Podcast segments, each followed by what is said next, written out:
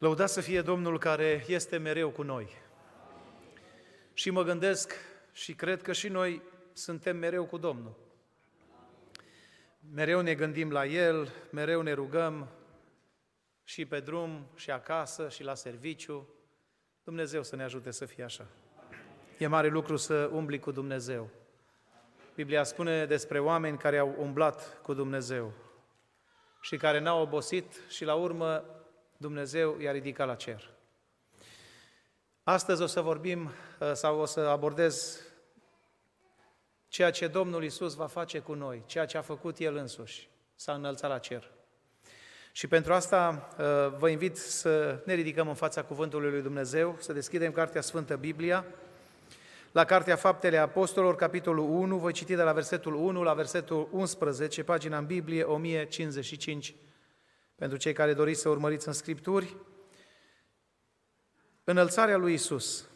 Teofile, în cea din tâi carte a mea, am vorbit despre tot ce a început Isus să facă și să învețe pe oameni.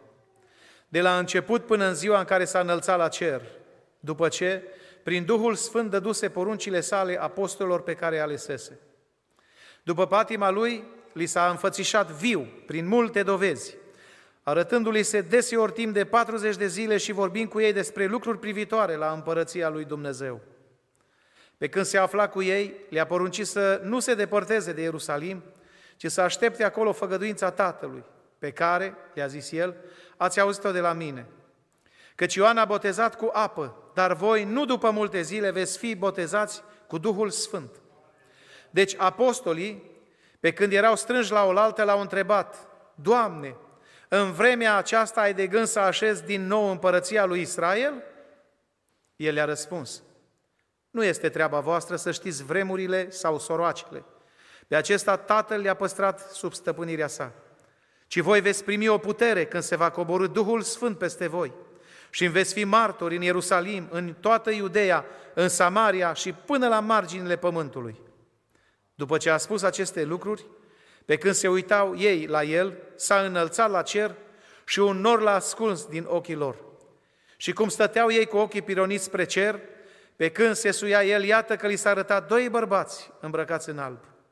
Și au zis, bărbați galileeni, de ce stați și vă uitați spre cer? Acest Isus, care s-a înălțat la cer din mijlocul vostru, va veni în același fel cum l-ați văzut mergând la cer. Amin. Vă rog să reocupați locurile.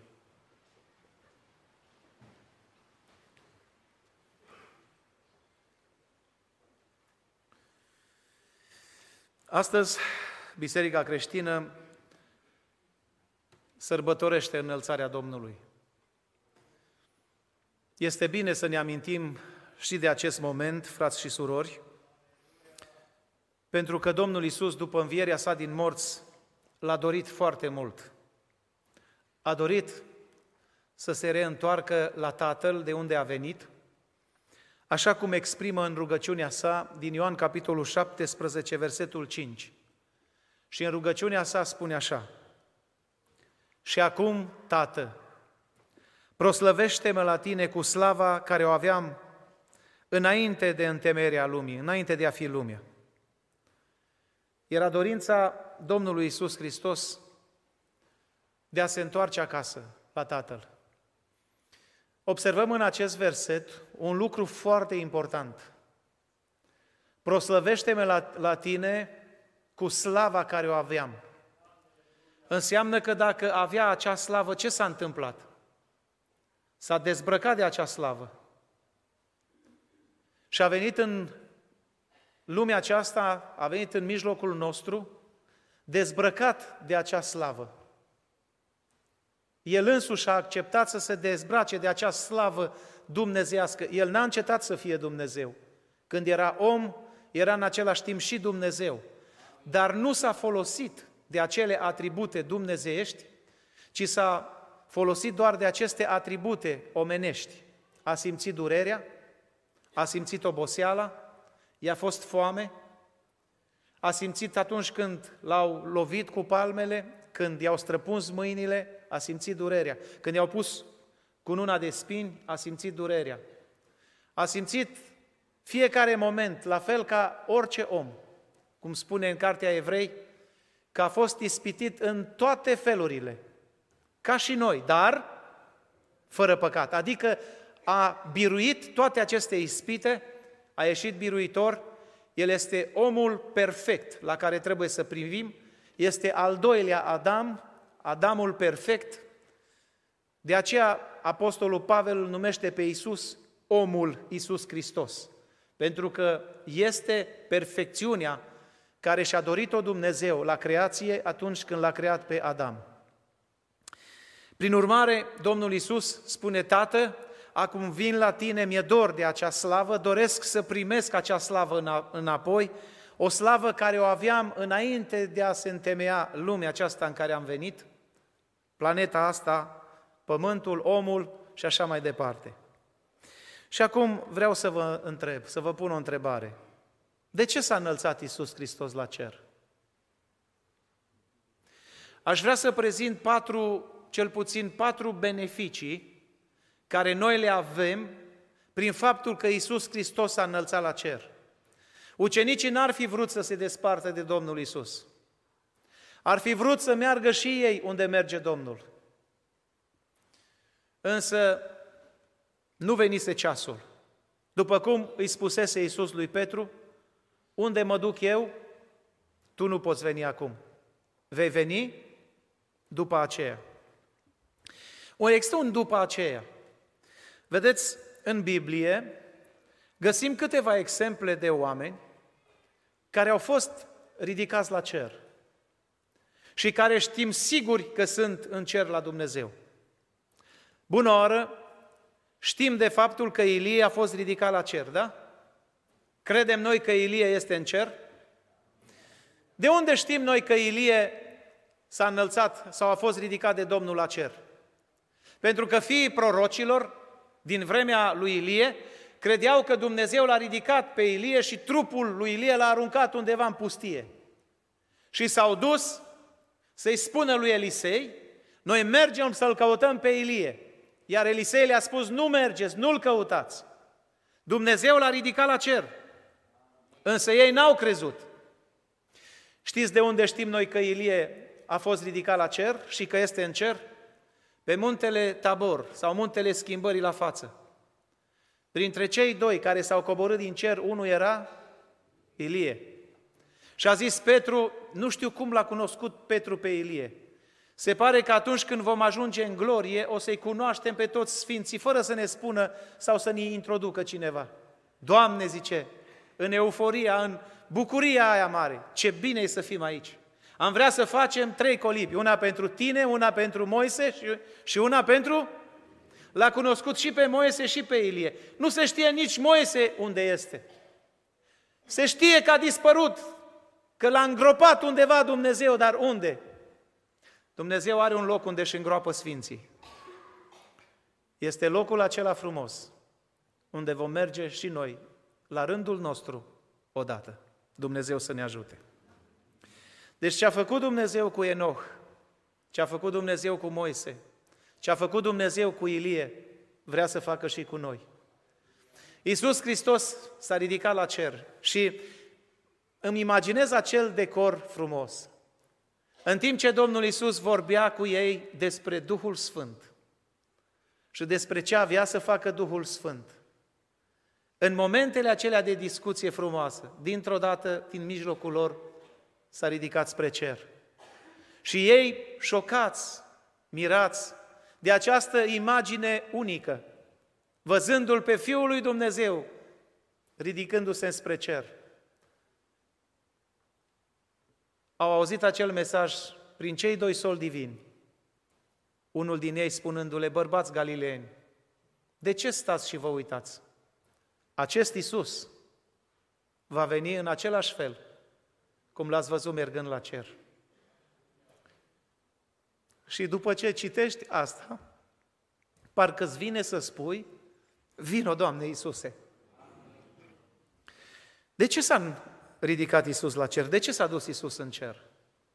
Am să prezint patru lucruri din punct de vedere biblic pentru care Iisus este în cer. În primul rând, Iisus s-a dus la cer ca să poată veni Duhul Sfânt pe pământ. Nu, n-am fost convingător, așa Haideți să deschidem Biblia la Ioan, capitolul 16, verset, versetul 7. Vă rog să ascultați cuvintele lui Isus. Totuși, vă spun adevărul. Vă este de folos să mă duc. Căci dacă nu mă duc eu, mângâitorul, cine era mângâitorul? Duhul Sfânt. Nu va veni la voi, dar dacă mă duc, vi-l voi trimite. Ca să vină Duhul Sfânt în lumea noastră, era nevoie ca Isus Hristos să se ducă în cer.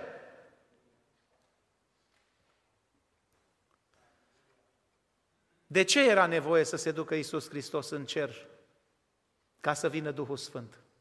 Nu putea să vină Duhul Sfânt până nu mergea Isus în cer?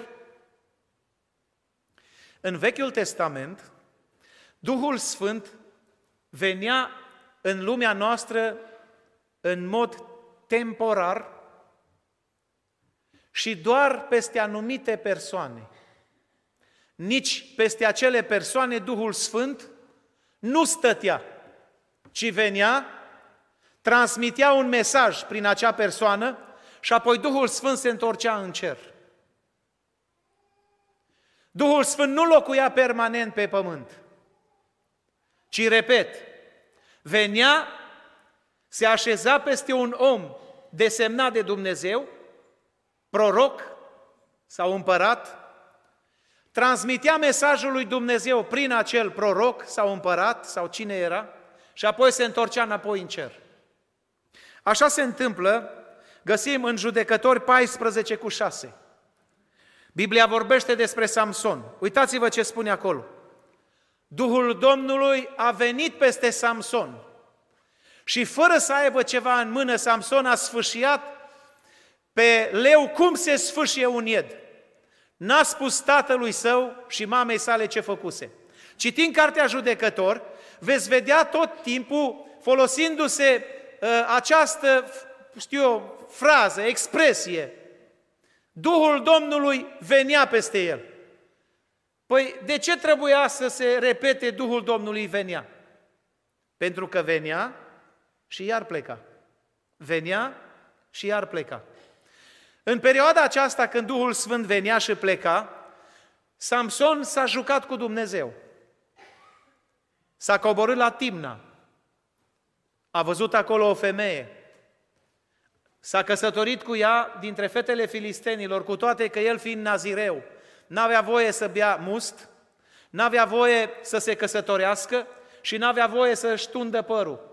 Asta era porunca dată de Dumnezeu pentru el, pentru Samson. Pentru că în șuvițele de păr se cobora Duhul Domnului și venea puterea peste el. Într-un moment dat, Duhul Sfânt n-a mai venit peste el. Și a strigat Dalila, filistenii sunt asupra ta. Și a zis el, voi face ca mai înainte. Însă a fost slab la fel ca orice alt om, pentru că Duhul Domnului n-a mai venit peste el. Părul era tuns și Duhul Sfânt n-a mai venit.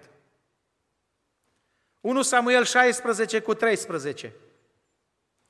Biblia vorbește despre faptul că Samuel a luat un corn cu un de lemn și l-a uns în mijlocul fraților lui. Pe cine? Pe David. Duhul Domnului a venit peste David, începând din ziua aceea și în cele următoare. Samuel s-a sculat și s-a dus la Rama. De ce trebuie să specifice Biblia și în cele următoare? Cât timp a fost Duhul Domnului peste David? Au fost momente când Duhul Sfânt a plecat. Au fost momente când David se plimba pe acoperiș și a văzut pe cineva care făcea baie, a poftit-o, a căzut în păcat. Duhul Domnului plecase. Pentru că Duhul Domnului venea, își făcea misiunea și apoi se întorcea înapoi în cer la Dumnezeu. Trebuia cineva din slavă să vină, să aducă iertare pentru omul păcătos, ca Duhul Sfânt să poate locui într-un om și să nu mai plece. 2 împărați 2 cu 15. Uitați-vă ce spune acolo. Este vorba de Elisei. Fiii prorocilor care erau în fața Erihonului, când l-au văzut, au zis, Duhul lui Ilie, acum când vorbim, uh, sau când Biblia uh, vorbește aici despre Duhul lui Ilie, nu este vorba de Duhul lui Ilie, ci este vorba de Duhul Domnului care era peste Ilie. A venit peste Elisei și i-au ieșit înainte și s-au închinat până la pământ înaintea lui.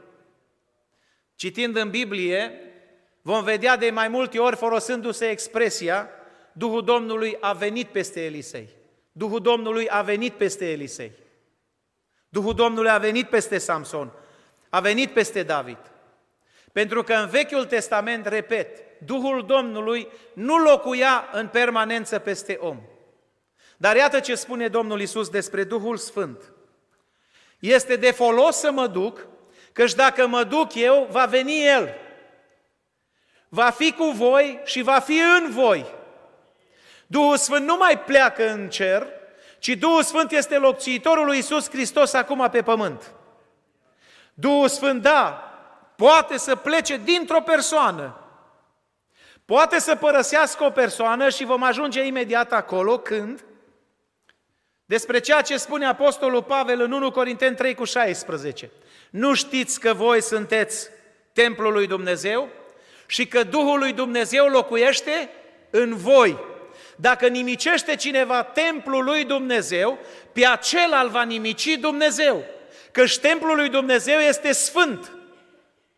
Și așa sunteți voi. Dumnezeu să ne ajute la aceasta.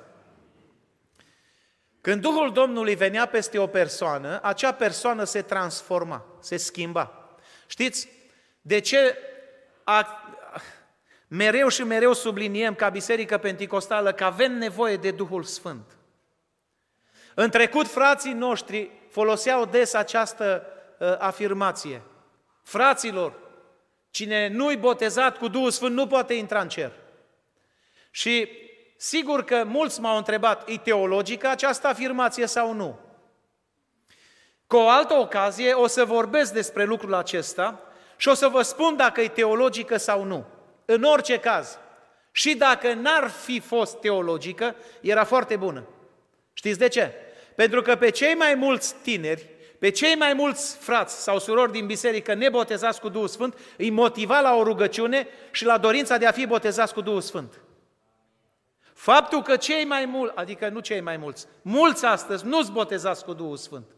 N-au avut o experiență a botezului cu Duhul Sfânt. Convertirea nu-i botez cu Duhul Sfânt, botezul în apă nu-i botez cu Duhul Sfânt.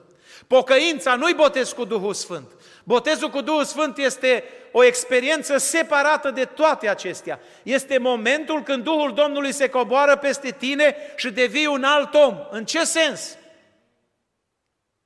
Uitați-vă aici în fapte 2, când Duhul Domnului s-a coborât peste ucenici, când botezul acesta al Duhului Sfânt a avut loc, primul semn exterior, vizibil, a fost faptul că oamenii aceștia au început să vorbească în alte limbi. Că vorbeau în limba celor care erau adunați acolo din toate părțile, dar nu vorbeau orice, ci lucrările minunate ale lui Dumnezeu. Era un semn vizibil. Nu-i singurul semn. Nu-i singurul semn al botezului cu Duhul Sfânt doar vorbirea în limbi. Mai urmează roada, mai urmează darurile, mai urmează atâtea alte lucruri care mulți au venit, au vorbit odată în limbi și după aia nu i-ai mai auzit nici vorbind în limbi, nici văzând roadă, nici văzând slujbe, nici văzând daruri. Pentru că Duhul Sfânt nu se manifestă doar o dată. Auziți ce spune în 1 Samuel 10 cu 6. Samuel îi vorbește lui Saul și spune așa, se va întâmpla ceva, Duhul Domnului va veni peste tine, vei proroci cu ei și vei fi prefăcut într-un alt? De asta avem nevoie de Duhul Sfânt. De ce în Vechiul Testament Duhul Sfânt venea și pleca, iar în Noul Testament Duhul Sfânt vine și nu mai pleacă? Pentru un singur motiv, că Isus Hristos a venit în lumea aceasta să-și curățească un popor care să-i fie a lui. Și acel popor al lui Dumnezeu suntem noi, slăvit să fie Dumnezeu. Și acum Duhul Sfânt vrea să locuiască în poporul sfânt al lui Dumnezeu. Are sediu, are unde să locuiască. Fiul omului a venit și n-a avut unde să-și plece capul. El a venit ca să ne îndumnezească, să ridice povara păcatului, a nelegiuirilor de peste noi. Să ne facă sfinți, ca în noi să poată locui Duhul lui Dumnezeu. Nu-i măresc lucrul acesta? Iată că Duhul Sfânt este un locțuitor al lui Isus Hristos. Și Domnul Isus a spus, când Duhul Sfânt va locui în voi, și eu voi fi în voi. Și asta e marea minune a creștinismului, că creștinism nu înseamnă doar o clădire faimoasă, ci creștinism înseamnă Dumnezeu să intre în tine, să intre în mine, Dumnezeu să facă din inima mea, din inima ta, un templu al prezenței sale, unde Duhul lui Dumnezeu să locuiască, unde prezența lui Dumnezeu să fie. Și nu e un lucru minunat? Să știi că l-ai pe Dumnezeu în tine, îl am în mine?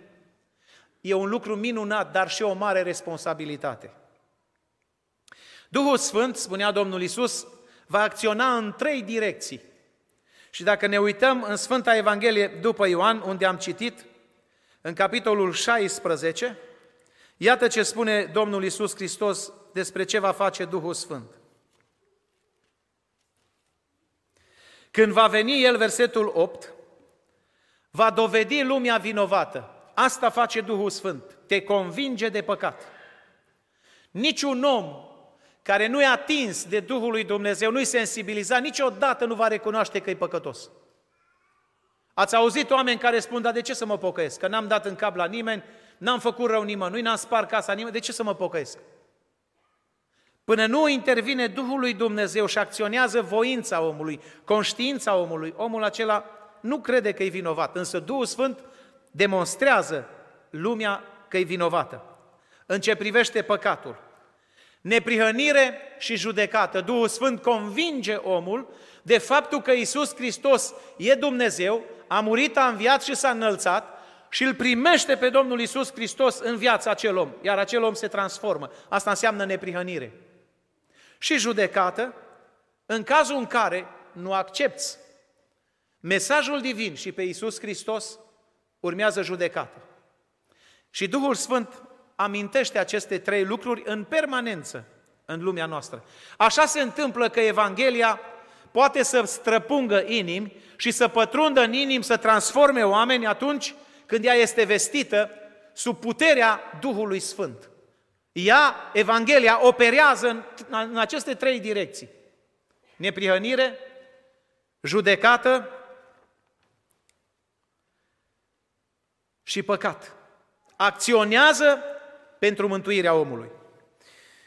Câteva atribute ale Duhului Sfânt. Ce face Duhul Sfânt? De ce e important să-L avem în viață? Iată câteva lucruri. Biblia spune că Duhul Sfânt este numit mângâietorul. Ioan 16 cu 7. Și avem nevoie de mângâiere trecând prin lumea aceasta. Totuși vă spun adevărul, vă este de folos să mă duc, și dacă nu mă duc eu, mângâitorul nu va veni la voi. Dar dacă mă duc, vi-l voi trimite. Iată, el este numit mângâitor. De asemenea, Duhul Sfânt călăuzește, Ioan 16 cu 13. Are metode de a călăuzi. Duhul Sfânt poate călăuzi prin vise, poate călăuzi prin oameni, poate călăuzi prin slujitori, poate călăuzi prin circumstanțe, prin gânduri, prin multe feluri.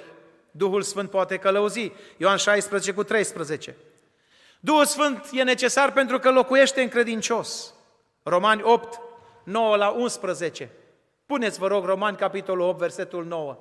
Voi însă nu mai sunteți pământești, ci duhovnicești. Când suntem noi duhovnicești? Când venim la biserică? Nu. Când ne botezăm în apă? Nu. Suntem duhovnicești dacă Duhul lui Dumnezeu locuiește în adevăr în noi. Dacă nu are cineva Duhul lui Hristos, nu este a lui, adică nu poate fi duhovnicesc. Și diferența între un creștin firesc și un creștin duhovnicesc o descrie Apostolul Pavel, că cel duhovnicesc, cel firesc nu-l poate înțelege pe cel duhovnicesc. Nu poate înțelege lucrările Duhului. De asemenea, Duhul Sfânt mijlocește pentru noi. Romani 8 cu 26 spune, nu știm cum să ne rugăm, însă Duhul lui Dumnezeu mijlocește pentru noi. Duhul lui Dumnezeu descoperă taine, ne învață și ne aduce aminte. Ioan 16 cu 26. Vreau să vă spun că nicio slujbă, noi putem face slujbe aici, dar slujbe lipsite de Duhul Sfânt sunt plicticoase. N-au niciun efect și nu se va pocăi nimeni niciodată. În predici avem nevoie de prezența Duhului Sfânt, în cântări avem nevoie de prezența Duhului Sfânt. Și pentru asta vasul meu, vasul vostru, vasul nostru, a celor ce slujim, trebuie să fie un vas curat. Ca Duhul Sfânt să poate locui în acest vas și să se poată manifesta. Cum să se manifeste Duhul Sfânt dacă vasul meu e murdar? Dacă vasul tău e murdar, cum să se manifeste Duhul Sfânt? Proroc, văzător, ă, darul cârmuirilor, darul vedenilor, dar nu mai știu ce daruri. Cum să se manifeste Duhul Sfânt dacă vasul ți este murdar? N-are cum. Și atunci întâlnim acea atmosferă apăsătoare și ne întrebăm de ce. Simplu, avem nevoie de un proces de curățare a vaselor noastre. Pentru ca Duhul Sfânt să se poată manifesta. Amin? În al doilea rând, Duhul Sfânt, ă, Domnul Isus s-a înălțat la cer pentru a avea un mijlocitor. Deci, în primul rând, pentru a veni Duhul Sfânt și, în al doilea rând, pentru a avea un mijlocitor la Tatăl. 1 Ioan 2 cu 1. Dar dacă cineva a păcătuit, ce spune Ioan? Avem la Tatăl un mijlocitor și nu oricine, pe Iisus Hristos cel neprihănit. Știi ce mare lucru este că Iisus Hristos a interpus între mine și Dumnezeu. După sfințenia lui Dumnezeu, fiecare dintre noi trebuia să murim. Niciunul după sfințenia și dreptatea lui Dumnezeu n-avea mântuire. Însă Hristos a interpus între noi și Dumnezeu și a satisfăcut dreptatea lui Dumnezeu, acționând în felul acesta mila lui Dumnezeu. Și în mila lui Dumnezeu, în iubirea lui Dumnezeu, suntem salvați. Fără Hristos nu există mântuire. Fără faptul că mijlocește Isus pentru mine, pentru tine, pentru noi, n-am avea nicio, nicio șansă de salvare. Șansa noastră este asigurată, pentru că Isus Hristos este mijlocitorul, lăudat să fie Dumnezeu. Știți după ce plângea Iov în suferințele lui? Când zicea Iov, vai dacă m-aș vindeca, dacă ar fi cineva să-mi dea vindecare, citiți, vă rog, deschideți Iov 33, versetul 23 la 30 și uitați-vă ce spunea Iov, cum plângea Iov în suferințele lui, pentru că Iov nu știa de Isus Hristos. Iov, capitolul 33, versetul 23 la 30. Dar dacă se găsește acolo, uitați-vă, dacă se găsește un înger mijlocitor pentru el, zice Iov, pentru cel care trece prin suferință, unul din miile acelea care vestesc omului calea pe care trebuie să o urmeze. Dumnezeu se îndură de el și zice îngerului, izbăvește-l, ca să nu se coboare în groapă. Am găsit un preț de răscumpărare pentru el. Și atunci carnea lui se face mai fragedă ca în copilărie și se întoarce la zilele tinereții lui. Se roagă lui Dumnezeu și Dumnezeu este binevoitor, îl lasă să-i vadă fața cu bucurie și îi dă înapoi nevinovăția. Cine este acest mijlocitor? Ești bolnav și treci prin suferință. Apelează la acest mijlocitor. Pentru că el mijlocește la tată și spune, tată, mai dă sănătate, mai dă iertare, mai dă vindecare. E un lucru extraordinar să știu că l-am pe Iisus mijlocitor, nu papa, nici cardinalii lui, nici preoți, nici pastori, ci mijlocitor între mine și Dumnezeu este unul singur, Iisus Hristos. 1 Timotei 2 cu 5 este un singur mijlocitor între Dumnezeu și oameni, omul Iisus Hristos. Binecuvântat să fie Dumnezeu!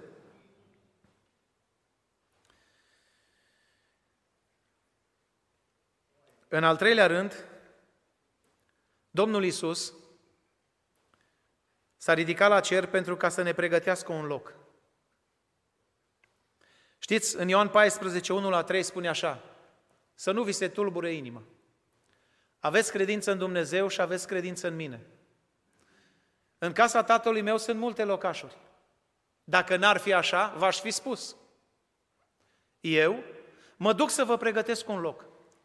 Și după ce mă voi duce și vă voi pregăti un loc, mă voi întoarce și vă voi lua cu mine ca acolo unde sunt eu să fiți și voi. Știți ce frumos este locul acela care ne-l pregătește Domnul Isus? Există un teolog american pe nume uh, Gruder. Locuiește chiar în Phoenix, în Arizona.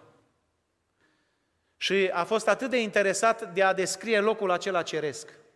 Atât de mult îmi, pla- îmi place cum îl descrie locul ceresc. Și spune el în felul următor, conform Apocalipsa 21, 10 la 27. Ce frumos e noul Ierusalim! Am avut o discuție cu fratele Gicu Stan, când era în viață, păstorul de la Cluj, din Zorilor, biserica din Zorilor. Era acum la București și urma o operație de transplant. Trebuia să-i, cred că rinichi, nu știu exact, un transplant trebuia să-i facă. El a avut probleme. L-am sunat, în zilele acelea eram în America și l-am sunat să văd ce face fratele Gicu. Înainte de operație era foarte trist, apăsat. Abia a vorbit câteva cuvinte cu mine. Eram, să zic așa, apropiați. Dar mi-am dat seama că datorită bolii nu poate să vorbească mult. Am zis o să mă rog pentru dumneavoastră să vă însoțească Domnul în operație și să ieșiți cu bine. După operație, după câteva zile, l-am sunat iarăși. A trecut prin operație, știa că operația nu reușise, însă era atât de optimist și de bucuros și avea chef chiar să vorbească. Și au zis ce îmi spune. Frate Nelu, nu știu cât voi mai fi pe pământ, dar vreau să spun un lucru. Am văzut cetatea. El care era inginer constructor înainte de a fi păstor, avea un ochi foarte bine format și îi plăcea perfecțiunea. Am văzut cetatea și zice, are unghiuri perfecte. Este exact cum o descrie Biblia. Am văzut-o doar din exterior, e atât de frumoasă. Frate, ne îți dau un sfat. Să lupți, să faci orice, ca să ajungi și tu să intri în această cetate. Am mers până la porțile ei și când am ajuns la porțile ei, persoana, solul acela care stătea acolo de strajă mi-a spus încă, nu-i timpul să vii. Va trebui să mai rămâi o clipă și apoi vei veni în locul acesta. E atât de frumoasă cetatea, n-aș mai fi vrut să vin înapoi. Însă când a zis trebuie să te întorci înapoi și mi-a indicat cu degetul unde direcția, dintr-o dată, zice el, m-am trezit în trup. Eram și necăjit că m-am întors în trup. Cum e cetatea asta? Te-o interesat vreodată să vezi cum e orașul acesta ceresc? Iată ce spune Gruder, care l-a studiat îndeaproape cartea Apocalipsă. Spune așa, cetatea are formă cubică. Știți ce este un cub? Laturile sunt egale. Fiecare latură are 2250 de kilometri. Fiecare latură. Zidul este din iaspis și are o înălțime de 66 de metri. Un bloc cu 20 de etaje. Așezat pe 12 temelii, placat cu pietre scumpe și pe temelii sunt gravate numele celor 12 apostoli. Pe fiecare latură sunt câte trei porți. Spre răsărit sunt trei porți, spre miază zi trei porți, spre miază noapte trei porți și spre apus trei porți. Pe porți sunt gravate numele celor 12 seminții ale lui Israel. Odată ce porțile se deschid și ai pătruns în cetate, vezi străzile acelea de aur. Vezi că totul în jur strălucește. Cetatea nu are soare și nu are lună, pentru că acolo nu mai există timp. Soarele și luna nu sunt altceva decât măsuri ale timpului. Măsurăm ziua cât este zi și noaptea cât este noapte, iar cei doi luminători sunt puși ca să arate vremile și anii, adică măsoară timpul. Dar cetatea nu are soare și nu are lună, pentru că slava lui Dumnezeu strălucește în toată cetatea. În mijlocul cetății se află tronul lui Dumnezeu, Când pătrunzi în cetate, din orice loc, din orice unghi te uiți, în centru cetății se vede tronul lui Dumnezeu. Iar de sub tronul lui Dumnezeu curge un râu cu apa vieții, care străbate toată cetatea. Tot în centrul cetății, într-o piață, în mijlocul pieții, se găsește pomul vieții, care rodește în fiecare lună și dă rod. Rodul lui este extraordinar, este viață. Dar nu numai rodul, chiar și frunzele lui sunt extraordinar de benefice pentru că ajută la vindecarea neamului, neamurilor. Ori de unde privești cetatea, este o splendoare.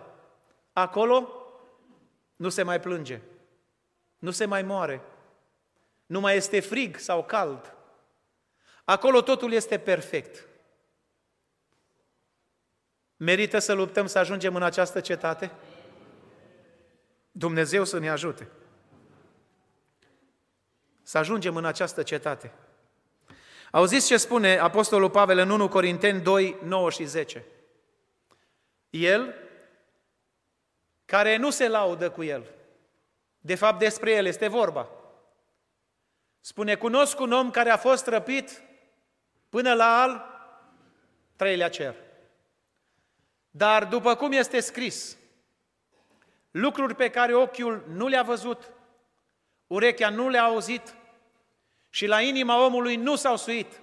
Așa sunt lucrurile pe care le-a pregătit Dumnezeu pentru cei ce-L iubesc. Frați și surori, se merită să fim pocăiți. Se merită să-L slujim pe Dumnezeu.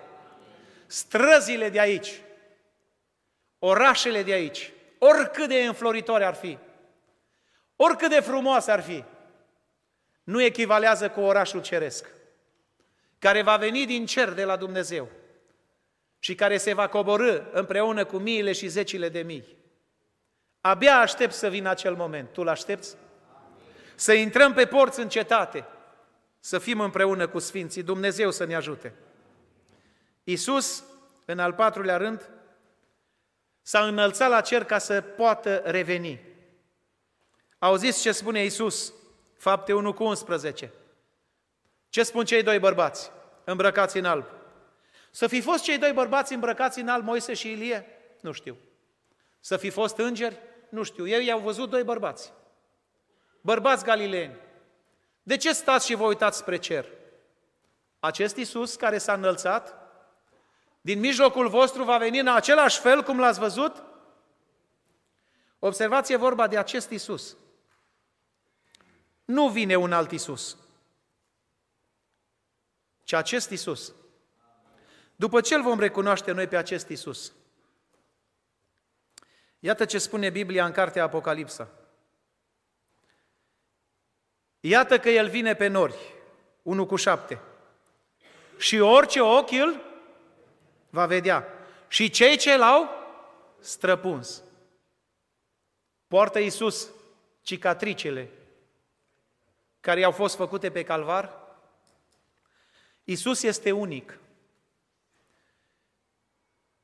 este unic în purtarea acestor semne pe care noi le-am făcut. Și revenirea sa va fi o revenire glorioasă. 1 Tesaloniceni 4 ne spune în ce splendori grandioase va reveni Domnul Isus. El va reveni cu siguranță. În Apocalipsa 22 cu 12 spune, și cu asta încheie cartea Apocalipsa. Iată, eu vin curând și răsplata mea este cu mine ca să dau fiecăruia după faptele lui sau fapta lui. Și în Apocalipsa 22 cu 20 spune, este acea reacție a celui credincios sau a Bisericii lui Dumnezeu. Amin. Vino, Doamne Iisuse! Aș vrea, dragii mei, să mă opresc aici. Și aș vrea să facem o rugăciune și să-i mulțumim Domnului că s-a ridicat la cer, dar să-i mulțumim și Domnului că va reveni din cer. Că Domnul Iisus nu s-a dus în cer să se relaxeze, să se odihnească după suferințele de pe calvar, ci Iisus s-a dus în cer ca să ne pregătească un loc. Și în acest loc să ne ajute Dumnezeu să fim fiecare. Haideți ridicați înaintea Domnului să facem această rugăciune să-i mulțumim.